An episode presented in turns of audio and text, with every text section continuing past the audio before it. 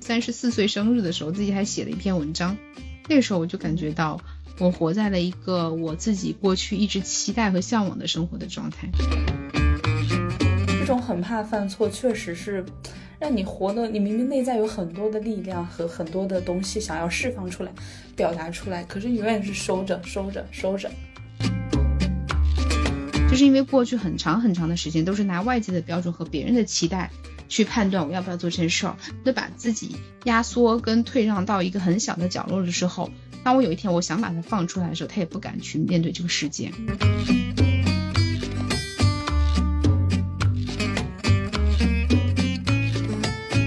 大家好，欢迎收听这一期的下楼散步，我是小一。今天邀请到的是时而散步的主播六一，然后我们先欢迎六一来介绍一下他和他的播客。大家好，呃，我是六一，是呃播客时而散步的主播。那我也是注意到小一很久了，因为这个下楼散步关注这种同为散步类的播客，但同时我。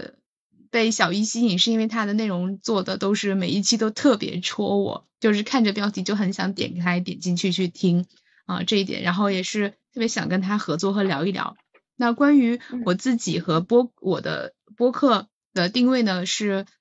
现在是叫醒来的妈妈，成为妈妈，成为自己。这个定位呢，就是小一帮我梳理出来的。有一次我们在聊天的时候，我说我做了这么多期，好像自己的定位还不是特别清楚。哎，然后聊着聊着，这句话，小一就说，我觉得特别羡慕你这种，你就就是你这样子的女性和身份，就是既能成为妈妈，又能成为自己。然后我在想，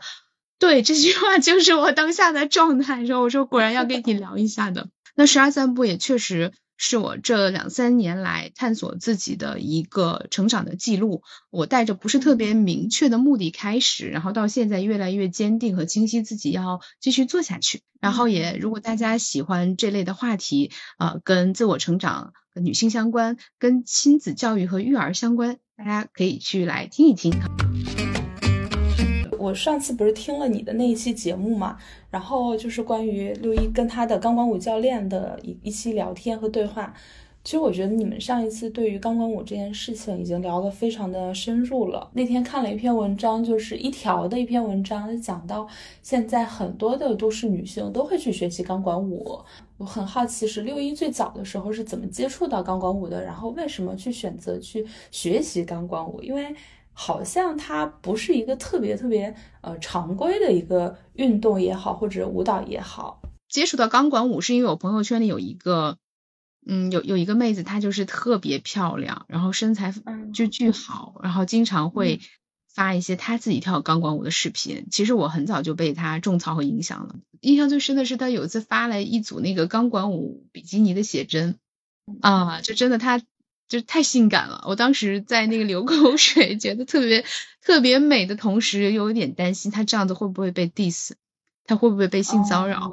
呃，他家人会不会评价他？他自己是怎么样做到这么勇于展示自己的？我当时对钢管舞这件事情还是有偏见的，我觉得，咦，呃，我应该不太敢跳吧，就是这样子。然后我当时体验第一节吊环课的时候，穿的就是长袖长裤袜子，然后都是那种 黑色的，然后墨绿色的这种。后来我去跟他聊了，我也才发现，其实他更多的没有这些包袱，是因为他很早之前就冲浪啊，或者是一些其他的户外活动，他对自己的身体是接纳度很高的。本身它就很美啊，然后但是就是你这么美，愿不愿意露出来又是另外一件事儿。这个事情和他那个特别张扬的那种嗯感受和那种生命力磅礴的那种状态，我觉得是有影响到我的。恰好老师发了一个新年呃期间的这个集训，大概是七天，我想那挺好的，就一口气体验一下他呃高频度的上课，呃，然后就能上多少上多少。没想到上了几节课之后，就直接决定我要。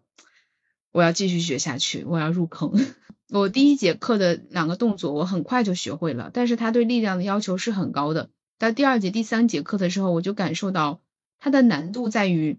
那个时候我已经完全不再 关注，就是钢管舞穿什么和这个呃你露多少的这种这种概念上了。就是进入到那个场域里以后，我就会发现，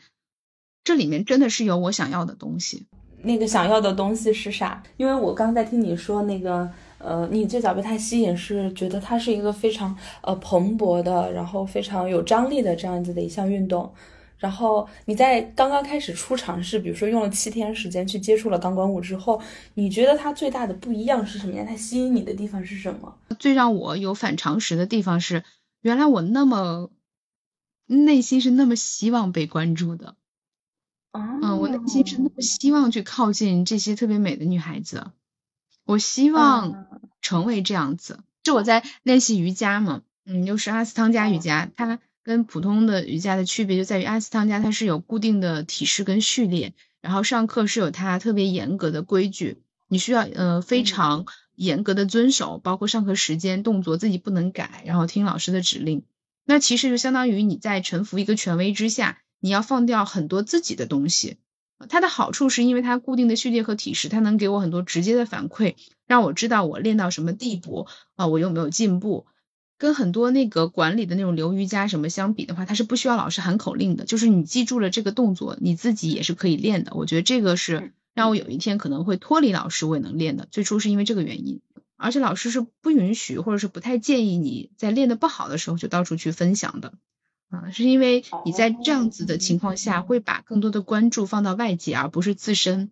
那可能你在练习的时候在想我摆的这个姿势好不好看，那其实你的注意力更多的应该放到你。坐在这个姿势，你自己身体的打开程度、你的呼吸、你的凝视点，然后你身体此时的这个状态，它是不是流畅的？嗯，那如果你更多的就是在想的是后面那个镜头的话，其实是干扰了自己的练习，就是你没有那么临在当下的感觉。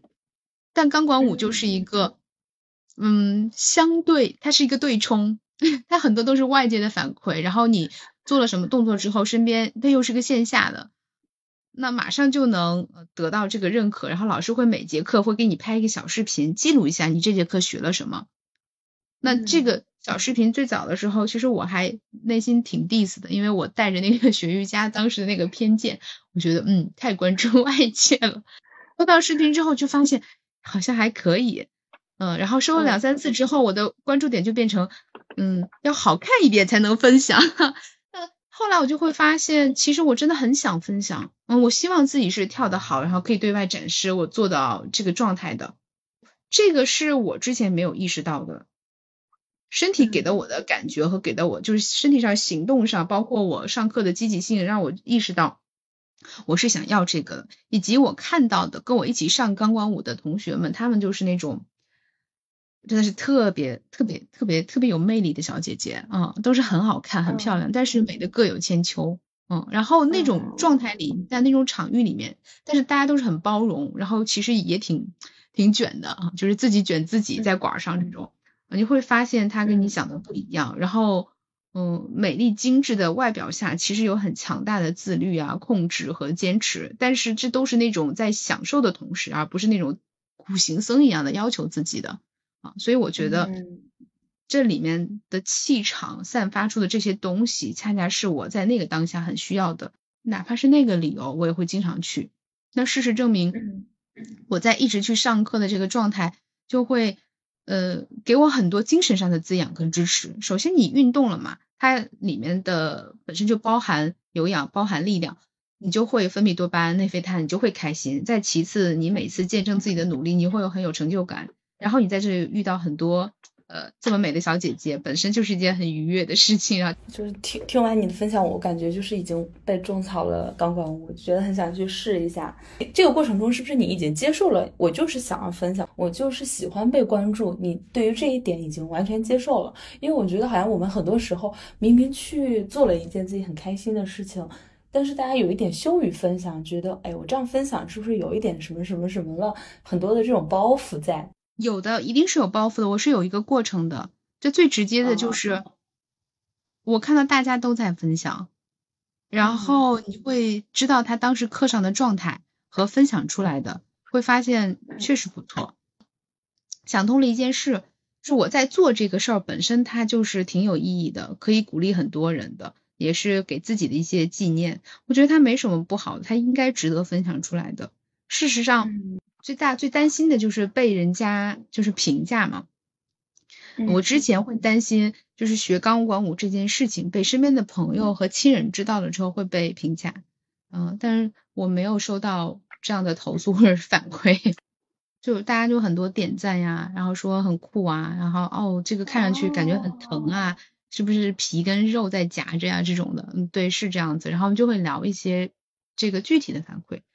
啊，还有跟朋友们去聊最近的状态，他们就说啊你状态太好了，一定要保持。那你这边的同学都是哪一类型的人啊？呃，大家在开始来接触钢管舞的时候，是因为减肥想要来了解呢，还是说想要挑战一下自己呢？就是我好奇大家普遍的心态是怎样的？有一半以上都是以前学过的，那他们有的是在国外留学的时候就开始学的，有的是在其他城市，比如深圳，嗯，这样子的。嗯，然后就是欧洲好像会多一点，然后教室里还有一些呃像乌克兰的小姐姐啊，就是也有妈妈，然后也有银行职员，也有老师，就是什么都有。年龄段的话，嗯，二三十岁、二十多岁会更多一点，呃，三十岁到四十岁也有，对，就是这样子的。但我自己就是，呃，三十多岁嘛，然后有有宝宝，然后有是孩子妈妈，我有时候上课的时候还会带小孩一起一块儿去，带我女儿一起去，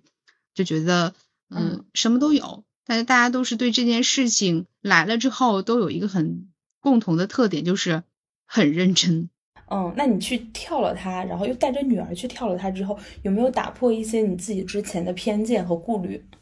有，有很多。我在那个教室跳第一节课的时候，就打破了我很多的偏见。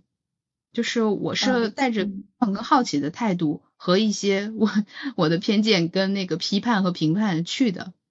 但是在当时那一节课，我就感受到的是，他和我想的不一样，就钢管舞跟我想的不一样。我没有以为，我没有设限，我就看到那些特别性感的东西，我就在想，我是不是不好意思穿出来？然后我穿的就是很保守的那种。第一节课我也去了，所以我开始用的是那种胶管，就是钢管，它分两种，一种是纯那个钢的，就是金属的，然后一种是它就是包了一层膜，是硅胶的。因为我穿着那个长衣长袖嘛，所以就用那个胶管挂上去没那么疼。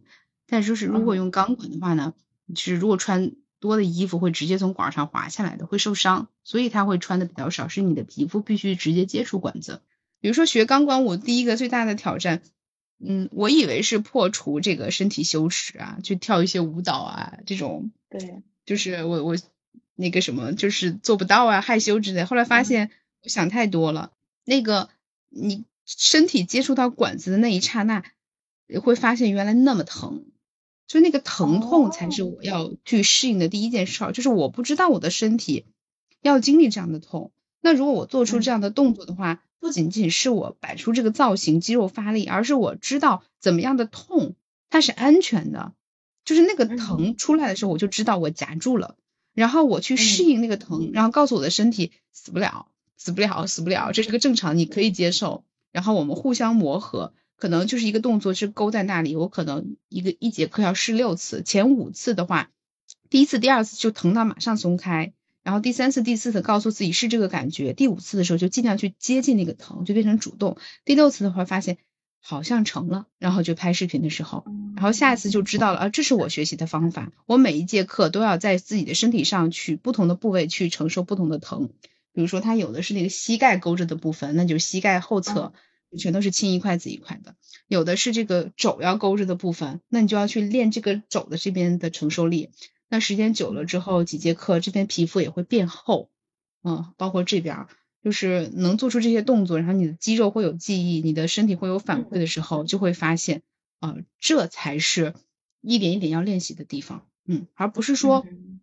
你学了你看了你就是哪怕你记在脑子你就能做出来了，完全不是的。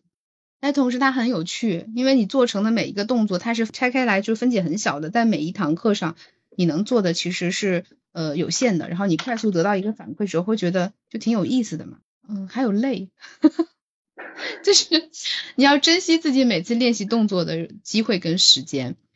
嗯，老师会说你就是努把力，你撑一下不就过去了吗？这个动作就出来了。我说我不行，我撑一下的话，我可能就受伤了，因为我知道我体能达不到。那强求的话，如果掉下来了，就是碰到这儿碰到那儿了，其实会影响我更多的练习。那我宁可就慢一点，或者这节课这个动作做不出来，没有关系，就这样子。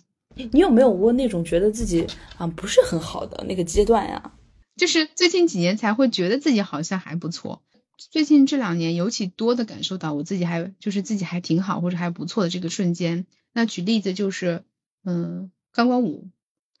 我其实上了十节课左右，会觉得身体的线条明显出来了，或者是紧致了。嗯，然后，呃，马甲线有一点点。就是肥马甲出来了，你知道吗？它有一些浅浅的轮廓，嗯，然后因为它是要求很高的核心力量，然后我每天都去上的话，其实就是被迫去练，然后又是自重嘛，加上体重的这个基数比较大，你看就是运动强度比较大，那出来效果很快的。但是说实话，其实我没有瘦的很多或者很明显，在这个基础上最大的改变其实是我看自己看更多了，因为舞蹈教室有镜子。加上后期钢管舞，我就会穿的越来越少，因为要做动作就会从长裤变成短裤。后来跟大家一起海淘各种漂亮的舞服和衣服，然后穿上去的时候，就照镜子更多了，会发现自己穿不同的衣服确实很好看。在这个过程里面，我会发现原来自己真的挺好的，只是我一直不肯看，我一直是回避的。我喜欢用很大的衣服把自己罩起来，呃，自己就是别人评价你所谓身材优势的地方。我去否认，我会觉得很羞耻，好像我不能接受自己被人家说就长得还可以，我长得还还还好看，好像不能因为外表和容貌这件事情被关注。对，然后我就一直否认自己。那但是在这个不断照镜子的过程中，会发现其实我也许还是不是那种完美身材，但是我好像更喜欢我自己了。我知道我身体的这块肌肉，呃，在这里它可能显得就是比如说。嗯，腿有点粗或什么，但其实它很有力呀，它可以支撑你做这些动作。那可能背也不够薄，对吧？但是它其实是一个我一直在防御的状态，它其实给了我很多安慰跟鼓励。那可能肚子上还有一些脂肪，但没有关系，它是一个保暖的作用。你会更更包容的去看待你的身体，会理解它的智慧，你会知道它长成这样子，或者说你现在之所以成为这样子，是一定是有原因的。那同时也会更好的去看到自己那些，就是看到自己之后，就会发现自己没有那么差的。之前会觉得自己不好的地方，其实是想象出来的。在学钢管舞的过程，就是一个被迫每天把自己放在镜子前，全身镜前两小时的 这个过程。嗯，就像我剪辑，刚才说到播客嘛，我在剪辑的过程里面，不断的听到自己的声音。从一开始特别羞耻，觉得自己声音不好听，包括语气表达有很多评判，慢慢的也开始放松下来了，也接受了自己，然后会发现自己有很多优点和优势，呃，就是我当然有缺点了。但我也有优点了呀，就是我就是个人啊，人就是这个样子的呀，我为什么要拿那种非人或者完人的标准去要求我自己呢？嗯，我发现在很多时候在做事情的过程中，会慢慢的接受自己的不完美。我在一开始做播客的时候，也有很多对自己的这种评判，说，呃，我也有那个说表达不坚定的时候，然后或者说我不表达我自己的观点，我把我藏在后面的时候。就是一开始在呃剪辑的过程中，就是觉得，哎，我怎么就不讲话呢？我怎么老是在听呢？我怎么老是一个倾听的角色呢？等等，有很多这种评判。但是现在我也开始接受，这可能是我的一个特点，一个特色。嗯，我觉得可能很多时候是自己心念心念的转变，就是你开始，呃，把从那个负面的解释，把它转成了正向的解释了。我感觉是的，因为就像我听你的。嗯，表达会觉得你特别特别包容，特别能够倾听，然后能接得住很多东西。不论是今天我们聊天，还是你其实平时跟其他人聊天，你会让人觉得，呃，看到你就有安全感，是有倾诉欲的。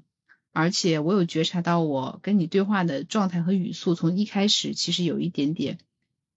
语速很快，到现在慢慢的会放松下来这个状态，嗯。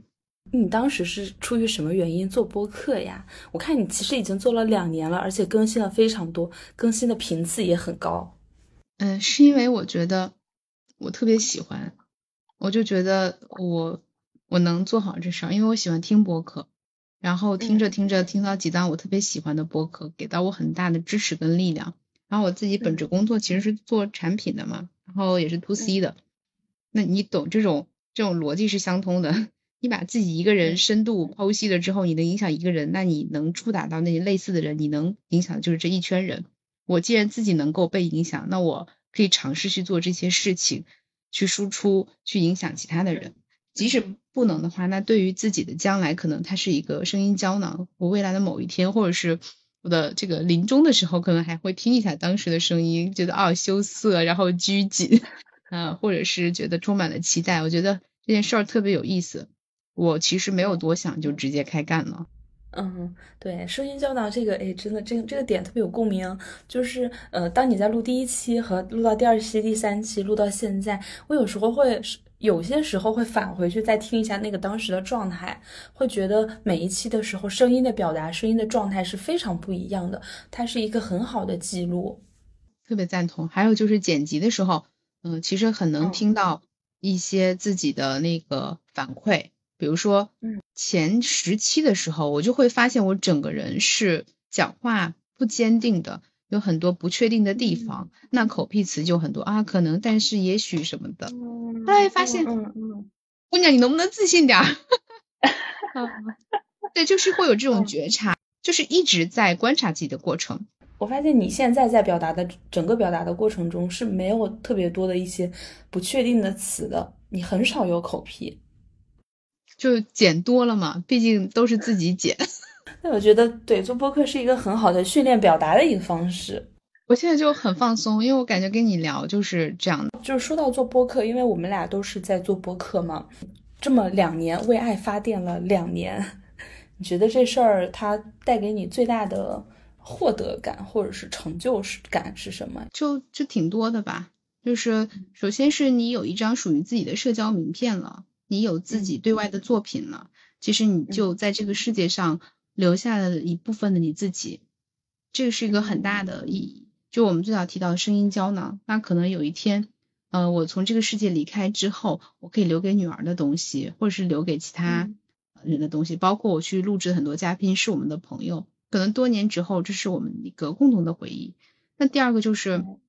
我在这个输出和表达的过程中，其实。锻炼了自己很多对话呀、访谈，包括节目策划、内容去制作的这些能力，这些是显而易见的。第三个就是我在做自己喜欢的事情上得到了这个成长和正反馈。嗯，那呃，我觉得做自己喜欢的事情，并且把它做得越来越好，能够赚到钱或者是变现，它是一个必然的事情。嗯，但是它并不一定就是说以现在当下我。有限的想象力能想到的，就播客带给我的，可能不是看到的，就是金钱或者变现上的东西。嗯嗯，它更多是精神上的满足和更大的可能性。就比如说我因为这档播客，所以有机会跟小一去连麦，我们去这样子现在去聊这一件事儿。嗯，那如果没有的话，可能就没有这个机会。但我认识你之后，我们彼此人生中会发生哪些碰撞？其实这些就是一个未知的东西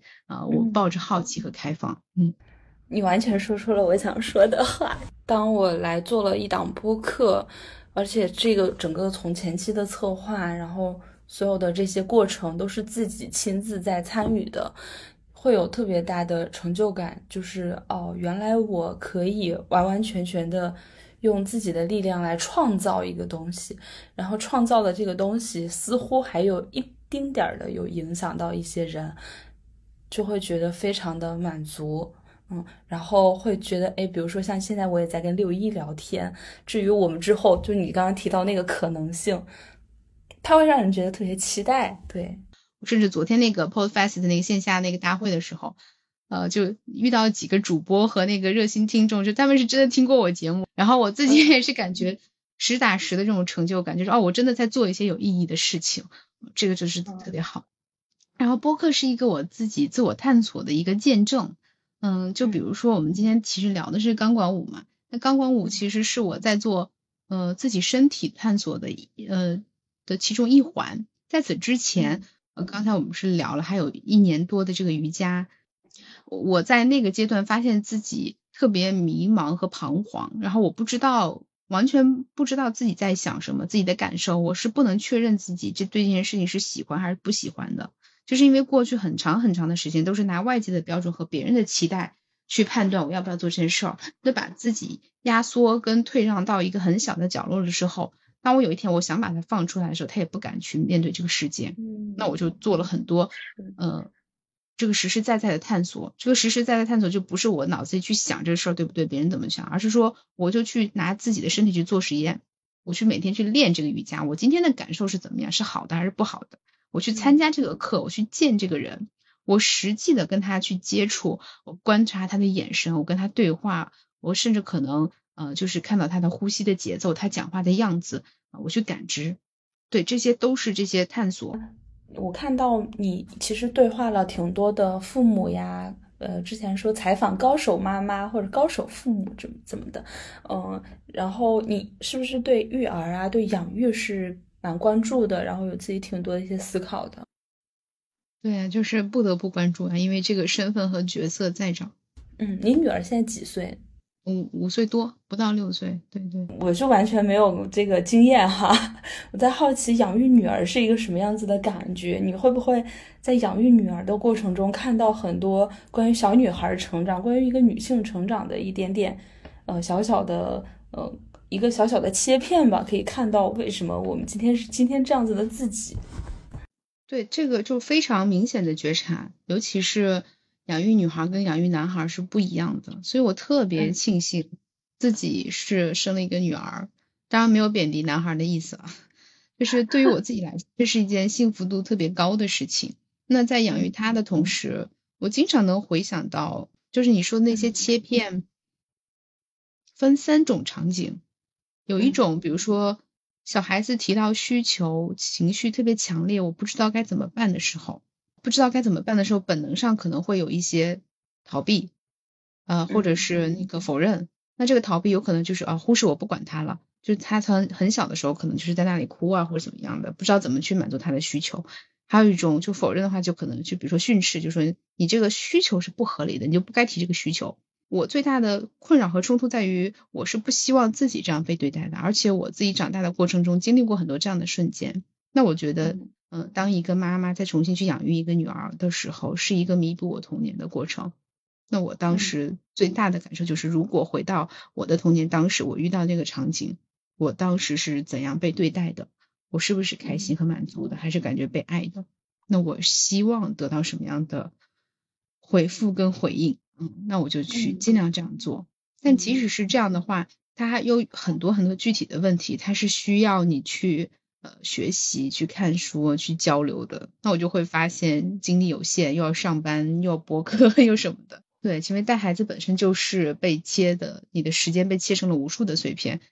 这个问题。而且孩子的成长过程中，问题是一个一个的出现的，并且他给你的时间窗口很短，你不能花什么我三年五年去系统的学习一下这个事儿。那你可能当下这个问题必须马上解决。比如说，他今天就特别想玩火，然后给我大哭大闹，我到底应该怎么跟他讲清楚这件事儿？嗯，或者说，即使我是你的妈妈，我满足了你那么多需求，我已经是一个我觉得自认非常好的妈妈，但同时。我也有自己的边界，我不能时时刻刻只为了满足你而活，我也要给自己留点空间。那怎么样去跟他讲清楚，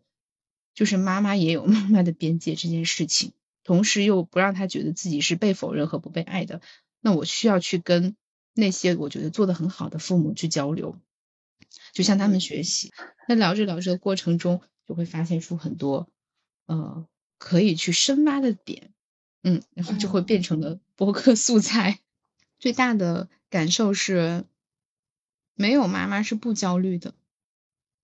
但是如何面对和处理这个焦虑，其实自己是有选择的。即使你自己本身是一个不太容易焦虑、很坚定的人，但是在现实的大环境下，你可能也会被影响。那这个时候是选择从众，还是选择坚持自己？嗯，你是需要有很多的理性判断、知识背景。甚至是同伴的支持的，否则是很难一个人去跟这些周围的去对抗的。那你需要这个时候有自己清晰的三观，然后才知道怎么样去给孩子。在面对这些问题的时候，会发现自己身上有好多洞要补。那看起来是在教育孩子的过程，其实是一场自我完善和自我教育的过程。我借着孩子每个成长阶段给我出的难题，去弥补了我身上的一个又一个没有解决的问题。所以我无比感恩成为妈妈这件事情，就成为她的妈妈。我在这样的过程中会发现，我身边很多的女性朋友，也可能是因为聊得来，聊得到一起才成为朋友。就是我们大家都是这样子。我听你聊的时候，我觉得你是很享受、很接受这个做妈妈的角色的。就是你好像是把它平衡的蛮好的，你有很多你自己的爱好。我接受，然后我也很享受，但是我不能接受的是。嗯，就是队友和伴侣在这件事情上承担的，如果不够多的话，我会不平衡。我觉得就是这是大家共同养育的责任，一定要大家都有各自的责任跟这个付出。偶尔我多一点，或者偶尔你多一点，或者是我多付出点，我觉得没有关系。但是不能太夸张，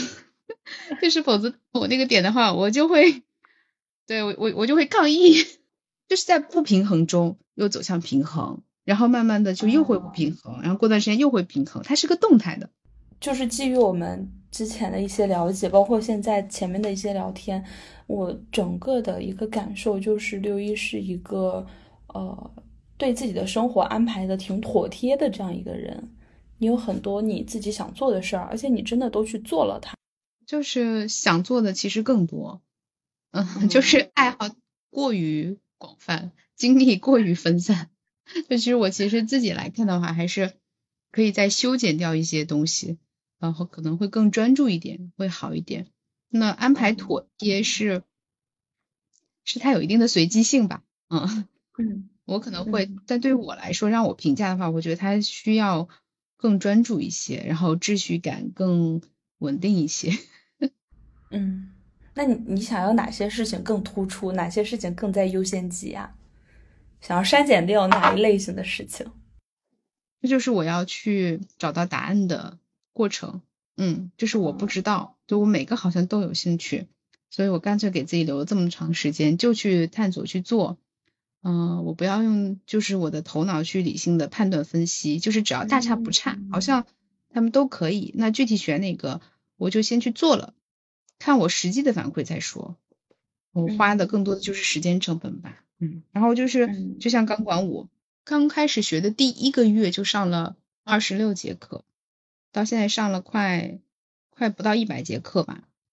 嗯，属于很高频的，基本上就是每天都有一小时的练习，平均下来，当然是进步会相对快一点，然后就会获得比较快速集中的反馈，然后建立就是身体的适应性是非常快的，我可能连续练了这个十天左右，整个体能就上来了很多。克服了一些疼痛之后，能拍出一些好看的视频和做到一些动作之后，就会很有成就感，想继续去卷，然后就会遇到新的瓶颈。哎，你怎么会有这么多的时间？我真的很好奇。我现在自己，比如说我有工作，然后我做播客，我已经觉得时间非常的不够用了。虽然做播客对于我而言确实是一个非常放松的事情，它不是一项工作，但是我也觉得事情很多。然后我就想到。你看，刚刚我们在录之前，你可能还要哄小孩睡觉，然后现在来录播客，明天可能有其他的事情。我现在也在面临这个要不要进入家庭的、进入婚姻的这个阶段吧。我最大的焦虑点就在于，我很担心我没有自己的空间了，嗯，被很多琐事儿、被很多家庭的，就本来我可以不去受这些的控制和影响的，但是当我一旦选择了这个之后，我可能就要面临很多那些繁杂的事情。然后没有那么多时间来专注于自己了，但我觉得你好像就是做的蛮好的在这一点上。就是我结婚的时候我是很懵懂的，我结的比较结婚比较早嘛。那但是当我所谓觉醒过来的时候，我已经没没有退路了，我上了贼船了，我已经成为妈妈了。那这个时候，呃，母亲的角色和经营家庭、呃，维护关系，包括这个职场，嗯，和我自己。都是我不想放弃的东西，以及我不得不做的责任，不得不扛的责任。嗯，那既然是这样子的话，那我就要去找。刚刚回答是我怎么有这么多时间的问题，其实就是更多的是自己的状态。反而是我特别忙的时候，我是会很高效的，因为我整个人一直是连续去转，但是我行动力很强，我没有内耗，哪怕是十二点才结束，可能我十二点二十我就睡着了。然后第二天醒过来，然后就继续，我很明确的知道我今天有什么事情是必须做的，然后去安排好了，我就赶快去做了，然后就发现这事儿其实是没那么难的。如果一直保持这个状态的话，其实是很高效的。呃，休息的时候就休息，呃，这里面唯一的坏处就是可能休息的时候会觉得有点无所适从啊，就是停不下来。然后时间久了之后，会慢慢的忽略一些自己身体的感受，它一定是会压榨自己的。所以我到了一定程度之后，就会发现，嗯，我好像要崩了，不行了，我好像要给自己放个大假了。然后，然后我也就呃遵从自己的这种感受，稍微停一下啊。但是停下来之后，其实并没有如我想的那样，我做了更多自己喜欢的事情。我会发现停下来之后，我既没有以前那种高效的状态了，我也。学不会休息，我在这个无限大的空间和时间里面进进就陷入了焦虑跟抑郁、自责的那种情绪里来回反复拉扯，嗯，然后又因为我没有其他的事情说是我必须做的，所有的事情都是我好像可以做也可以不做的，那就非常拖延，然后又会导致我在这个拖延里面更加 emo 啊，然后我进入了更大的这个焦虑，呃，直到呃后来过来了之后，我才会发现，其实更重要的是。你做的是不是自己想做的事情？就像你刚才提到的播客这样子的，所以我就给了自己的一个放个大假的这个探索和无就是自由探索的机会，就是看身体的反馈啊，我只做我真的想做的事情，所以我才会一一直继续做播客。然后钢管舞我是真的特别喜欢，所以我可以连续就呃两个月上了这么多课，然后拿到一个我觉得自己还不错的这个呃交代吧。嗯，它不一定是说我学的什么动作，我要去。参加比赛的得奖的那不是，因为我们只是一个初学者，是个爱好者。但是我能够，嗯，比我以前投入更多的时间去体育锻炼，然后去感受到这些呃一些同好的社交，然后感觉到美的东西，开始启动了我身体层面更多的感知，去关注自己，那就是一个特别好的事儿。那别人看就说你怎么一下午上三三个小时的课呀？不累吗？不累。我是真的不累，我觉得特别开心，因为这是我很喜欢的。但是如果你让我去做三个小时我不喜欢的事情，哦，那真的就是很折磨。嗯，怎么样保持自己精力状态？就是人的精力一定是有限的，然后每个人都差不多。你做到自己想做的事情，然后你就会带着，比如说我现在剪播客，我们在这录播课，我上午去录完播客之后，中午吃个饭，我下午要去上课，我就是开开心心的安排好一切要录了。比如说我要跟小一录，我就很期待啊，晚上录播课。明天又要去上课，就是每件事情我都是带着这种期待去做的，呃，我就觉得时间是 OK 的。对，更重要的是你在做的每一件事儿，现在都是自己非常喜欢的，所以这个事儿它本身不需要去先给自己做一个多么大的心理建设，然后没有一个要 push 自己的那个过程，嗯，而是非常主动和自发的去做这件事情，那这件事情其实就没有那么的。主主要，我觉得主要那个时间不够用，很多都用在了心理建设上。呃，有没有说到某一个年龄阶段是感觉到哦，我可以只选择做我自己想做和喜欢做的事情了？有没有一个特别明显的分界点啊？那应该就是去年吧，就是从离开职场开始，三十四岁生日的时候，自己还写了一篇文章，那个时候我就感觉到。我活在了一个我自己过去一直期待和向往的生活的状态，但我当下甚至是没有意识跟觉察到的，是我在那天写的时候，我在梳理的过程中会发现，嗯，这个其实是我真正内心想要的，而不是说我们每个人都谈论的，真的就是躺在那里什么都不做，然后就有很多很多的钱。我可能就是个物欲也没有那么强的人，但是我有自己很喜欢的。事情，我有自己很在乎的人，嗯，他们在我身边，然后我在做自己的事情，我的也不是野心也不是 特别大，然后好像就还不错。那我是不是能够承认我愿意接受自己就是这样的一个人？那我承认了之后，我就会发现我已经有我想要的，那我剩下的时间就想怎么玩就怎么玩呗，就是生命不就是一个无限游戏吗？那你既然都已经玩的话，就自己去定规则呀。对我，我是看你现在的状态，我会觉得你现在就是特别的安在自己的那个阶段里，特别好。可能可能某一天也会再从这个状态里出来吧。那 OK，那就出来。对，就是你还挺接受这种变动的，它就是一个动态变化的过程，没有说我此刻我非要在哪一种阶段里或者怎么样。对，这也是。有尝试过的，就是刚刚离开职场的时候，特别怕自己失控，还尝试每天记录自己的时间、精力安排啊、花费啊，然后给自己定计划。然后找到自己的这个规律啊。后来发现，嗯，不现实，就是我不能按照每天来去这个节奏来去规定自己做什么。那我就开始的观察自己，就是看看我每天想做什么，然后再用用数据说话嘛。就不是去定计划，而是去回顾和复盘，会发现，呃，原来我对这个事情更感兴趣。原来我虽然定了计划，哎，但是我没有做，那原因是什么？是不够，还是说其实我并不想做？那我为什么不想做的时候还会喜欢？就会观察自己更多，不断的去呃自我对话呀，这样子，这个就挺有意思的。验证的次数多了之后，会知道自己怎么样是舒服的，然后就会知道找这个感觉去做自己喜欢的事儿。就是我感觉你真的是在呃。践行和实验很多你自己喜欢的事情，以及你刚刚在说说，嗯，把你自己那个内心真实的自己关太久了，然后当你把门打开，他可能也不太敢出来，然后在这个过程中，你就做了一些的实验去，呃，push 他，然后让他出来，他会自己主动的就出来了。不对，我觉得这个过程很有意思。对，首先是有身体上的，然后还有一些其他呃维度上的。就很有意思，感觉在玩一个自己跟自己的游戏。甚至你在这里面，你会觉察到一些规则，会想，我会想要去做一些捣乱，或者是小小叛逆的部分。比如说，我会带我女儿去钢管舞教室，就是人家会不太能理解。我首先希望对她保持诚实，就是我的女儿也是我的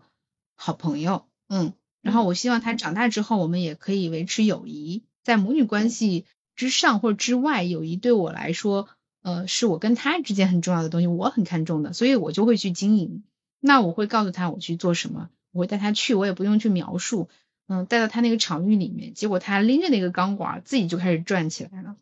就小孩子是天生的舞者，他看着就知道该怎么做，该怎么玩。他会说啊，妈妈，那阿姨飘的好漂亮哦，你也加油哦，你今天没有她漂亮，但是你要努力。给我鼓励，像这样子，包括有时候上那个拉伸课的时候，我那个下不去就特别疼，然后老师来按我的时候，我那哇哇大叫，然后过后我就跟他撒娇，我说妈妈好疼啊，怎么办？他就过来抱抱我说，那我们就放弃吧。对，就是世上无难事，只要肯放弃。我说，就想了想，我说，嗯。妈妈还是很喜欢，妈妈坚持一下，妈妈不想放弃。他说：“你都这么疼了，你想太疼你就哭吧，我给你那个擦眼泪。”我就会觉得挺有意思的，所以也不会说对小孩有不好的影响或什么，他会觉得妈妈很喜欢舞蹈课，对我也想跟你一起去上舞蹈课，嗯，然后我我在他身上可能也没有什么包袱这样子，嗯。当你好像没有那种我是一个妈妈，我要养育你，我我要养育一个女儿的时候。对于自己的那个要求也和期待也没有那么高，所以，嗯，还有一个问题就是，嗯，就是刘英现在有没有一些想要对当下的自己说的话，或者说对于当下自己状态的一个描述？有非常清楚的想对自己说，当下的现在就是去犯点错吧，嗯，去犯点小错，或者犯点不大不小的错。看看会发生什么，嗯，哎呦，这句话我觉得不一定是当当下哈，我觉得它可以贯穿在整个一生中，哎，去犯点错吧，看看会怎样。我们就是太怕犯错了，是吧？嗯，可以去顽皮一点，调皮一点，就害怕犯错这件事儿，并不会让我少犯错。没有错过很多期待，但是我错过了自己的人生，那我可能也会很遗憾吧。嗯，这种很怕犯错，确实是。让你活的，你明明内在有很多的力量和很多的东西想要释放出来、表达出来，可是你永远是收着、收着、收着。但我觉得好像我也是有在慢慢的突破自己的这个路上。你呢？你对自己当下有没有特别想说的？我那天不是有去禅修，然后呃，那个过程里我们有一个练习，就是自己捡到了四块石头。然后老师后来就说，呃，你在这四块石头里选一个比较像你的，然后你去，呃，认真的看着它，或者去跟它讲话之类的。我最早，我最开始是选了一个比较大的、比较圆的石头，然后，但当我拿着它的时候，我特别没有安全感，我觉得不是我，我觉得它对我来讲太大了，我此刻我没有那么的饱满、完美和大，然后我就从从旁边拿了一个。更小一颗，看起来有点奇形怪状的一个小石头。当我把它拿在手上的时候，我说：“嗯，这就是当下的我了。”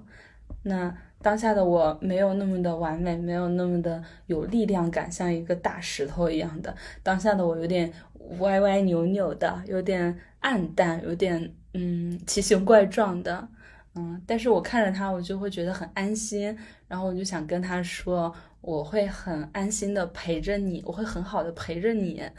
嗯，即使你现在只是一颗小小的不起眼的石头，也会有人在人群中看见你，真诚的这样子，像我此刻把你捧在手心一样的凝望你，深深的看见你，然后会陪着你走。不管你未来是成为这颗大石头一样的，还是你就是一颗这样小小的你，我就会陪着你。我觉得这就是我当下对最想对自己说的话，也是我 那次的一个感受吧。然后那个我们做完那个练习之后，就呃把那个当下要对自己写的说的话写了下来，然后连同那颗石头一起寄回了家里。那现在就在我家里，嗯，我觉得那个石头就是当下的。